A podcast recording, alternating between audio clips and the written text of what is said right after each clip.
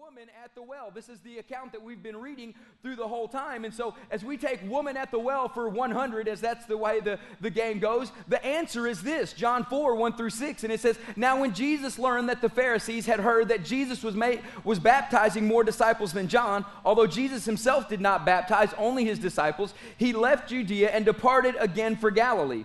And he had to pass through Samaria. And so he came to a town of, in Samaria called Sychar, and near the field of Jacob that had given to his son Joseph. Joseph's well was there. So Jesus was wearied from his journey and was sitting beside the well, and it was about the sixth hour. And so the answer to this question is why did I read you that statement? Because I want you to get to know the background of the story of the woman at the well. We must begin to understand the background of this before we'll understand the fullness of what she was doing. And so as we talk about woman at the well for 200, I want to show you a map of what Jesus was talking about. The map of what Jesus was talking about, he was in Jerusalem or Judea. He was making his way up to um, Samaria. That's not very visible. We'll have to get a better picture for second service. So you see Jerusalem at the very bottom. It's the long word that's kind of scribbly. Samar- um, Samaria is the very middle section, and the very top part is Galilee up there. But do you see the big loop that goes way to the left your left, as you're looking at the screen, as goes way to the left, that was the route that they would take. So they're at the very southern part where the circle is. They could have made a straight trip up to Galilee, um, where Jesus would headed, but because they wanted to avoid Samaria or Sychar, that particular city, they would go all the way around, the long way around, to get to where they were having to go. And so as Jesus begins to show, as Jesus begins to do this, his disciples and they were planning on going the long way around. How many of y'all have ever been the long way around? Around on something. How many of you know there's a better way? Amen. Thank you, Jesus. Jesus is saying here, hey, we've got to, we have to, we've got to go through Samaria, and the disciples are planning on going the long way around. I know I've got that story way too many times in my life that I end up going the long way around when God says, no, if you would just go the way I've directed you to go, even though it's the not popular way to go, it's not the custom way to go, it's not your normal way to go, it seems a little bit more dangerous than the way you usually take. I got a plan and a purpose for you, and this destiny is going to take place as you go the way Jesus wants you to go. And so, in this, as you look at this map up here, the journey that they would normally take the long way around would increase the travel time by about two to two and a half days that is so important that you remember that number. That they would go, it was a 70 mile journey from basically Jerusalem to Galilee where they were headed. And on that 70 mile journey, it would take about two to two and a half days to make it. If they were booking it, it would take two days.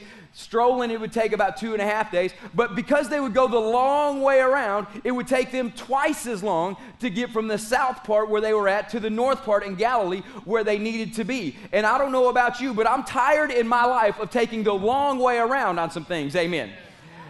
I'm tired of taking the long way around because God's got a plan and a purpose for us when we go His way. And so, doing this to, to illustrate the point, how many of you have ever driven to Dallas? How many of you have ever driven to Dallas by via way of Waco, Texas? See, what they were doing is this would be like us leaving Sulphur Springs to go to Dallas, but because we don't like Greenville, we go through Waco.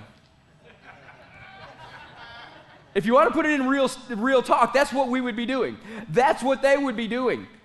And so, in this, have you ever gone to Dallas via the route of Waco? No, not unless you purposely wanted to go to Waco. And we know the only reason all you go to Waco is because of the Magnolia thing that's out there, whoever those people are. Amen. Thank you, Jesus. And that's the only reason you go to Waco. But you would never go to Dallas via the route of Waco because it's ludicrous. It makes no sense. But I bring this up as an important issue because this is telling you how dreaded of a place Samaria was, especially this city, Sychar, where they were going to. And Jesus said, We had to go. We have to go this way. We have to go to get there. So, who are the Samaritans? So, we'll take woman at the well for 300. Who are the Samaritans? The Samaritans are this.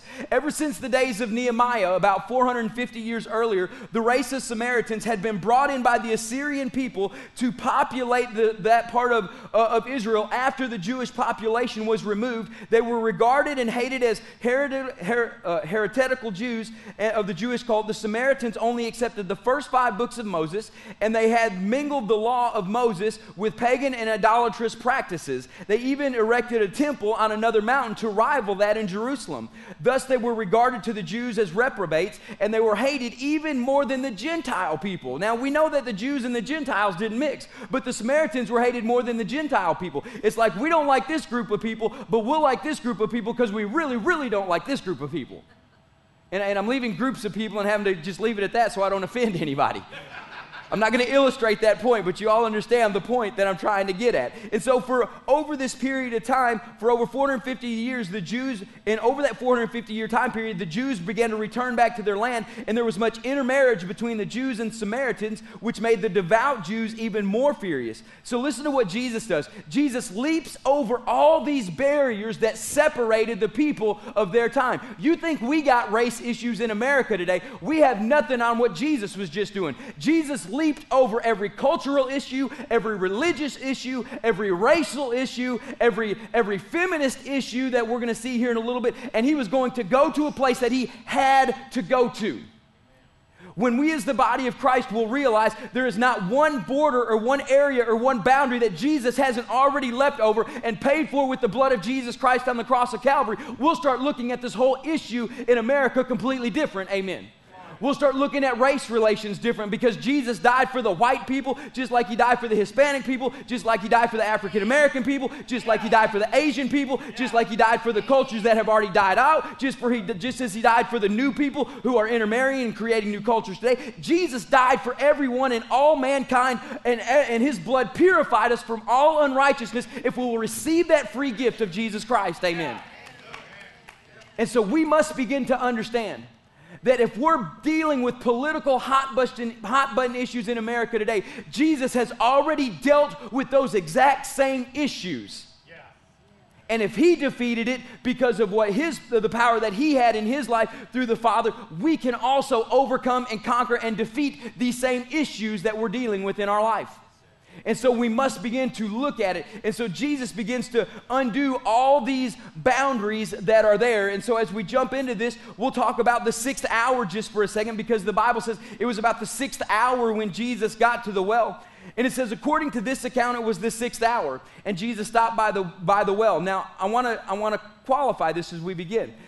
If you're going by the Jewish clock and the Jewish time frame, this would make it about noon. And so, can you imagine being walking and wearied from your journey, and it's about noon in the middle of the Middle East? But the funny thing is, there's a little bit of, of, debate on what time this actually was because most of John's writing is not done by the Jewish time frame or the Jewish clock, it's done by the Roman clock. That would make it about 6 p.m. in the evening. Now, I know just a couple months ago I landed in a, in a, in a, in a small nation called, called Qatar, and when I landed, it was about 115 degrees in the evening, about 6 p.m. when I landed. Could you imagine have been walking all day in the evening and it gets to be about 6 p.m. and Jesus finally says, Hey, you know, disciples, let's take a break. you ever had somebody who pushed you past your limits? Amen. Thank you, Jesus. And so, in this, Jesus is getting to the, the place to get a drink of water, and I believe it is about 6 p.m. in the evening, 115 degrees outside, possibly. I don't know the, the, the, the actual temperature. I don't think they had Farmer's Almanac to go back and see what the temperature was for Jesus in that time. But it was about 115 degrees, and he stops and begins to break every cultural barrier here at the woman at the well. Now, I want to ask you a question real quick. How is your ministry attitude at 6 p.m.? After you've been working all day in the hot sun, walking, and you're thirsty and you're tired and you're ready for a break, how is your attitude to minister? See, I'm trying to put this in your proper perspective. See, you're not driving to Dallas through Waco because you're thinking that's crazy, but I also want you to realize the tiredness and the weariness that Jesus was actually experiencing, but the strength of the Father is about to come on the scene.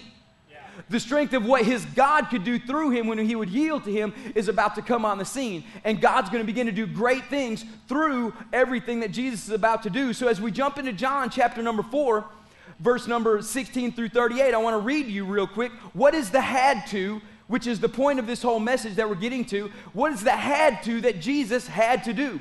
And it says, Jesus said to her, Go and call your husband. The woman answered him, I have no husband. And Jesus said to her, You are right in saying you have no husband, for you have five husbands, and the one you have now is not your husband. And she said, What you have said is true. And the woman said to him, Sir, I perceive that you are a prophet. Our fathers worshipped on this mountain, but you say Jerusalem is the place where people ought to worship. And Jesus said to her, Woman, believe me now that the hour is coming when neither on this mountain nor in Jerusalem will you worship the Father. You worship what you do not know. We worship what we know, for salvation is from the Jews. But the hour is coming and is now here that when worshipers worship the Father, they will worship him in spirit and in truth for the Father is seeking such people to worship Him. God is spirit, and those who worship him must worship him in spirit and in truth. And the woman said to him, I know that the Messiah is coming, he who is called the Christ. And when he comes, he will tell us all things. And Jesus said to her, I who speak to you am he. Now, I want to stop right here for a moment because there, I, I said this from the beginning. We're in a series called Jeopardy, and we want you to live your life in such a way as the answer that people ask questions, but after a while of asking questions, their questioning should turn into conversation. Amen.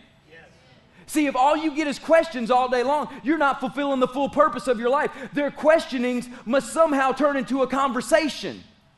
And you must begin to have a dialogue about what you know in the gospel of Jesus Christ and who He is. And so when you begin to live as the answer, your questions or their questions must somehow circulate around and become conversation. Because if you notice what she was doing at the beginning, she was saying, Where's your jar? How are we going to draw water? Why are you even talking to me? Because I'm a woman. She had question after question after question. But then Jesus made a statement which made her questioning turn, turn into conversation. Yeah. And He listened and had conversation, breaking every religious barrier, every cultural barrier, every race barrier, every barrier that was out there, he overcame it. And then, just then, the Bible says in verse 27, the disciples came back and they marveled that he was talking with the woman. But no one said, What do you seek? Why are you, ta- or excuse me, but no one said, What do you seek? Or why are you talking to her? The woman left the water jar and went away into the town and said to the people, Come see a man who told me everything that I ever did. And then she asked another question Can this be the Christ? And they went out of the town, and they went out of the town and were coming to Jesus. Now, on this, the questioning must turn to conversation, but the end result is we want the conversation to turn into a conversion. Yeah. Listen to this story. Listen to how this woman goes through this. She comes to Jesus, she asks him a bunch of questions. After the question, she has conversation. After the conversation, she was so overwhelmed by who Jesus was and the abilities and the power that God displayed through Jesus Christ, she runs back and tells the whole city about this man named Jesus. Come see the man who told me everything I ever did. And so, watch what begins to happen. Their conversation leads to a conversion. Now, get this, verse 31. Meanwhile, the disciples were urging him, saying, Rabbi, eat. But they said to him, I have food to eat that you know nothing about. So the disciples begin to say to one another, Has somebody else brought him something to eat? And Jesus said to them, My food is to do the will of him who sent me and to accomplish his work. Do not say, There are four months, then comes the harvest. Look, I tell you, lift up your eyes and see that the fields are white for harvest. Already the one who reaps is receiving his wages and gathering fruit for eternal life. So the sower and the reaper may rejoice together. For here the saying holds true one sows and another reaps. I sent you to reap for that which you did not labor. Others have labored that you have entered into their labor. And I want to tell you this this morning that what we're receiving here at TWBC, how we're seeing people born again, how we're seeing souls saved, I love what God is doing, but I happen to believe that we're reaping what other people have labored for, what people have interceded for, and what people have prayed for in this Northeast Texas area to have a great awakening, to have a movement of God. I believe we're the recipients of prayers of the years gone past, but also we're the start of a movement of what God is going to move forward in such a way where people will also be the reapers of our laborers and the seeds that we're sowing in the kingdom of God. And so, in this, I want to ask you this question. More than having the people in your life come to you that are unchurched and unbelievers asking you questions, are you living in such a way as the answer that those closest to you are asking questions about your faith? Because you're living it in such a dynamic fashion that there's so much life change going on in you that not that your unchurched friends or your unbelieving friends ask you about your faith, but that your spouse begins to say, Honey, I've seen a difference in you. Honey, I've seen a change in you. Or your kids begin to ask you, Daddy, I see something different in you. Mommy, I see something different in you.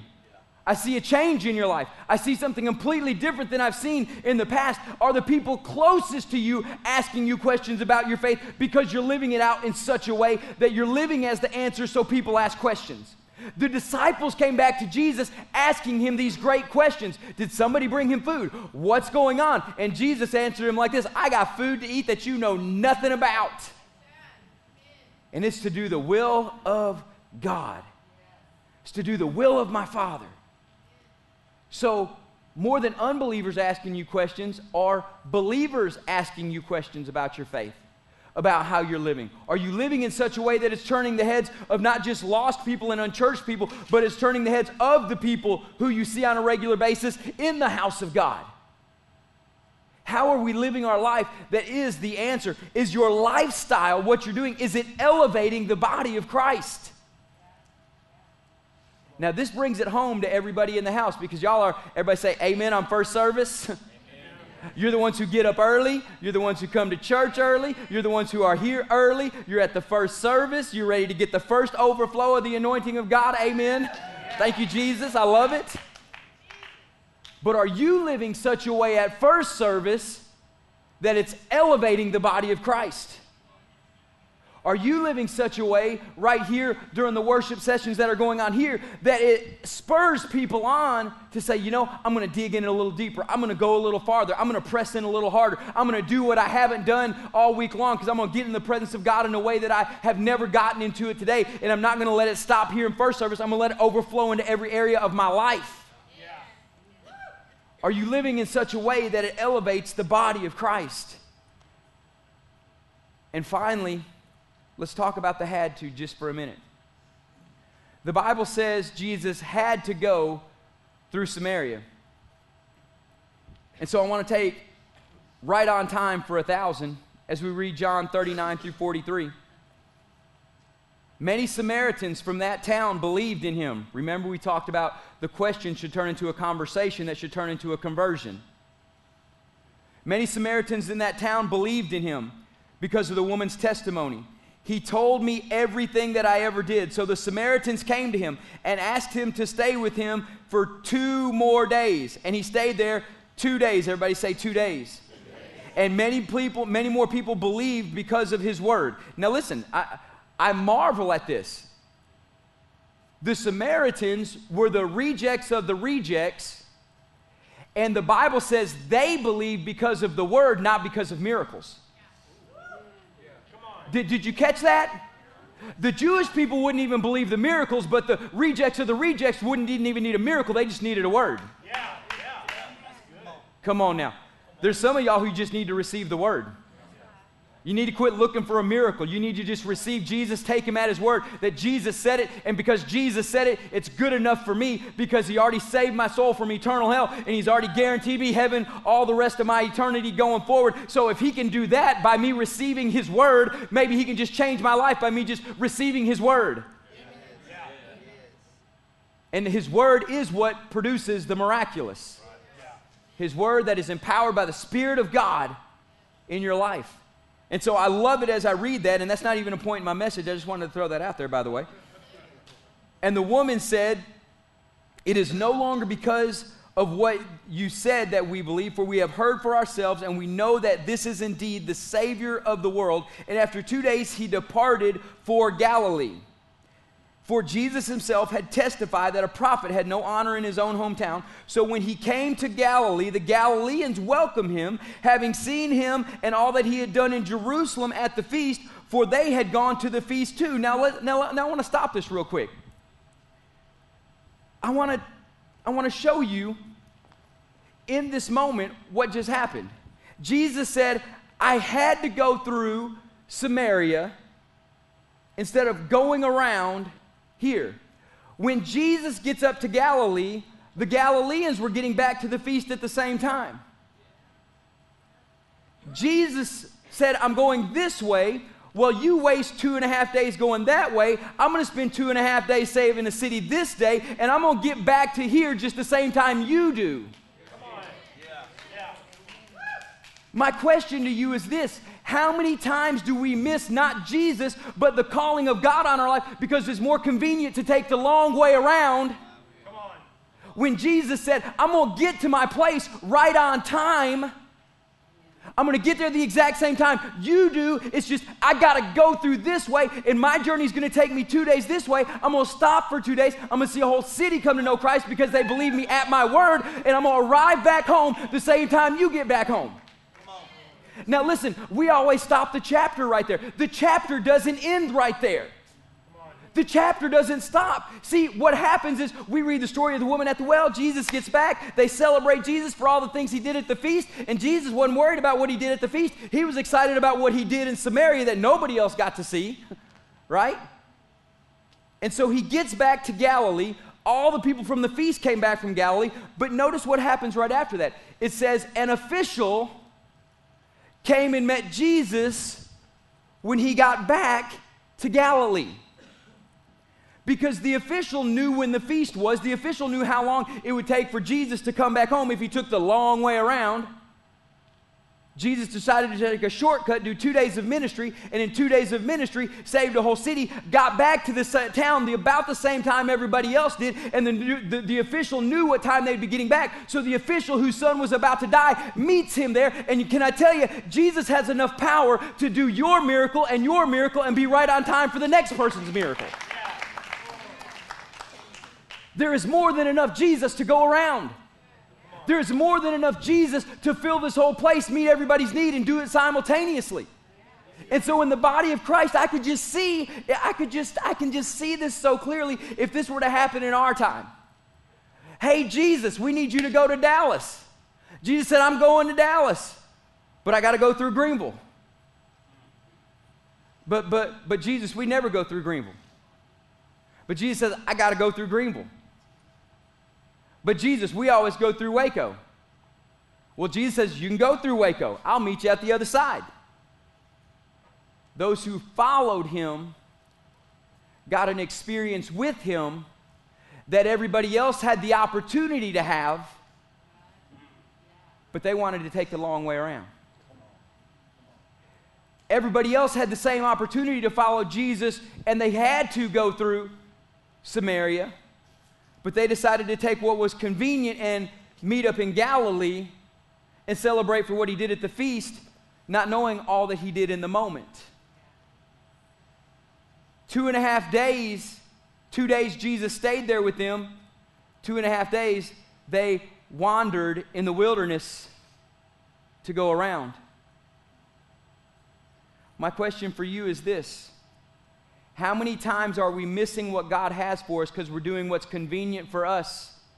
What we've always done, things we've always said. We're doing it just the way we've always done it.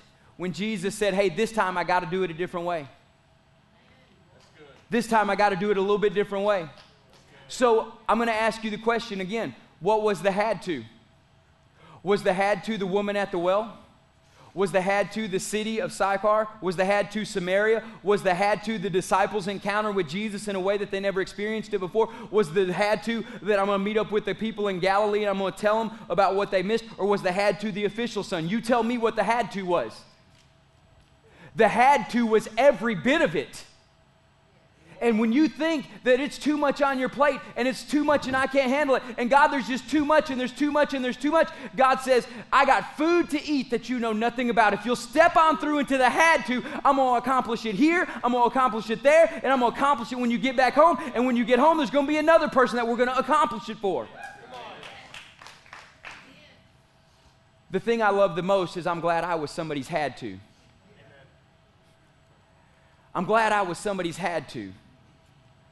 On June 22nd, 1988, I received Jesus Christ as my Lord and Savior at a, Texoma, at a church camp in Lake Texoma. That day, I was somebody's had to. But I wasn't his only had to.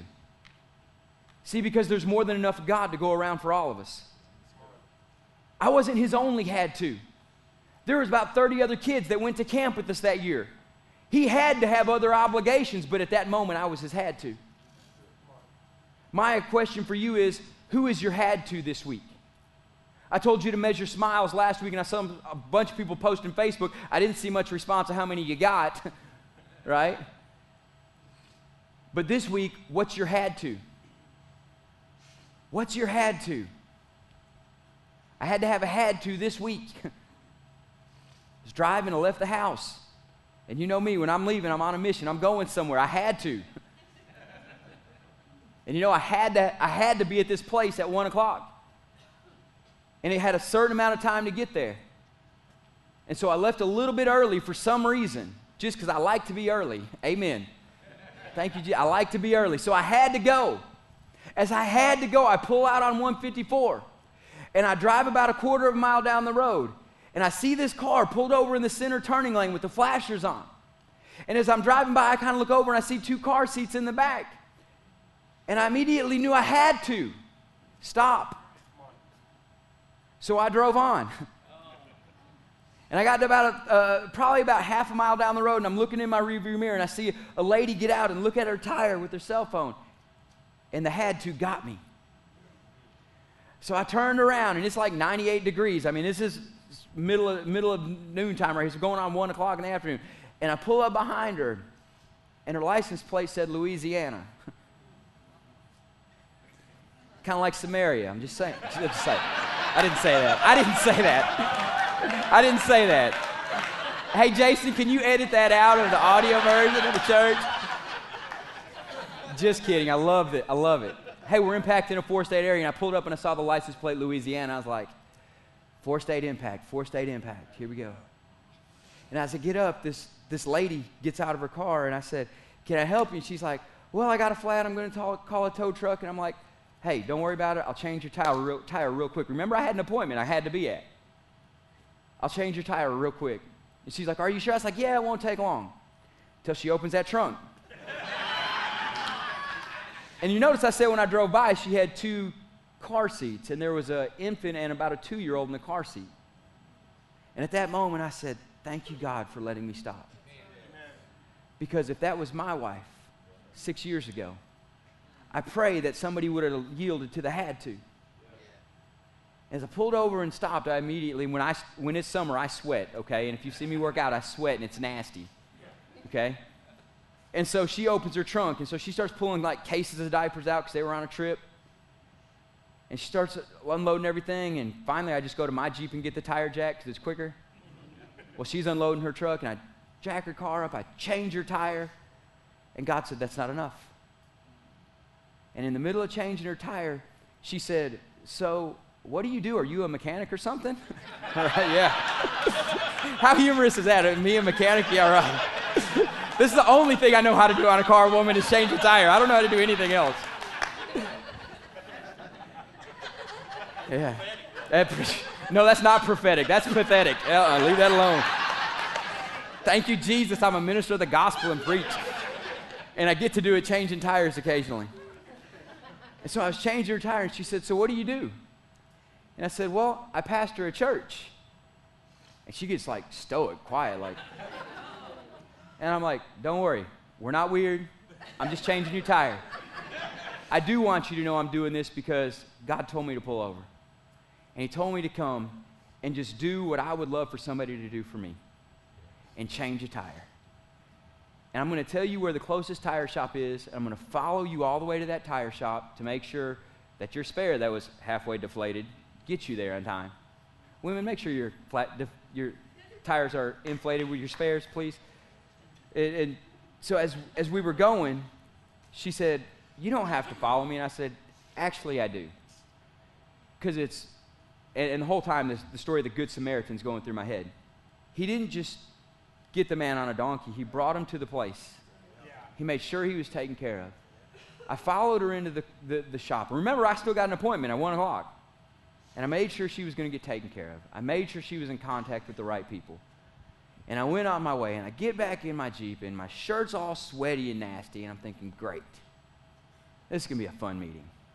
So I get there, and when I pull into the, the, the, the, the parking lot, I look down at my clock, and it said 1258. I don't know how that happened. I just know I made it to my meeting on time.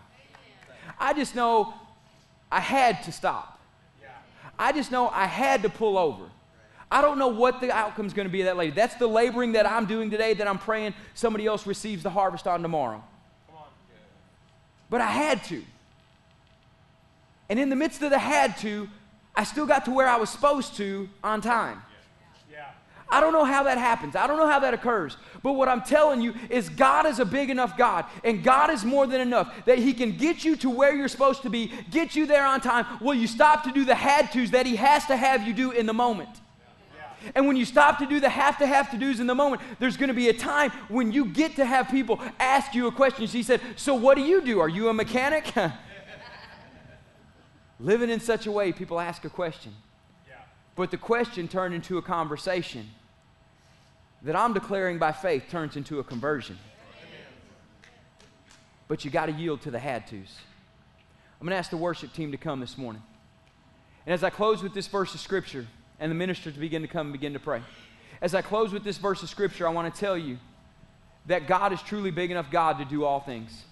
And He says this He works all things together for good to those who love Him and are called according to His purposes. So if you're in the midst of the person who needs the had to, or you're in the person who knows, I should have stopped last time and I'm not going to miss my opportunity next time to do the had to, I need you to realize God works all things together for good to those who love Him and are called according to His purposes. I don't know how He did what He did, but He did it. I don't know if I left earlier than I thought I left or He supernaturally did something, but I don't, I, I know I had to change a tire. I had to stop. I had to make sure she was okay. I had to make sure she got on her way to her destination. And I had to be at a meeting all at the same time. And all the had tos were taking place. And when it became more than I could do, I just said, God, I'm doing what you've called me to do. This week, I'm asking you, what's your had to? I'm giving you a challenge this week as you go forth. Watch for your had to. Because you're going to wake up one morning and God's going to say, You're going to have a had to today. You're going to have a had to today. And with that had to, He's going to show you that He's God. This woman, I hope I get to see her again. I hope her kids come to know Christ. But even if I don't, in everything that's taken place, there was a had to moment where I got to tell her there's a God that loves her. And I'm grateful that Jesus Christ changed my life. And the reason I had to stop wasn't because she had a flat. The reason I had to stop is because he said, Go be Jesus. Go be Jesus.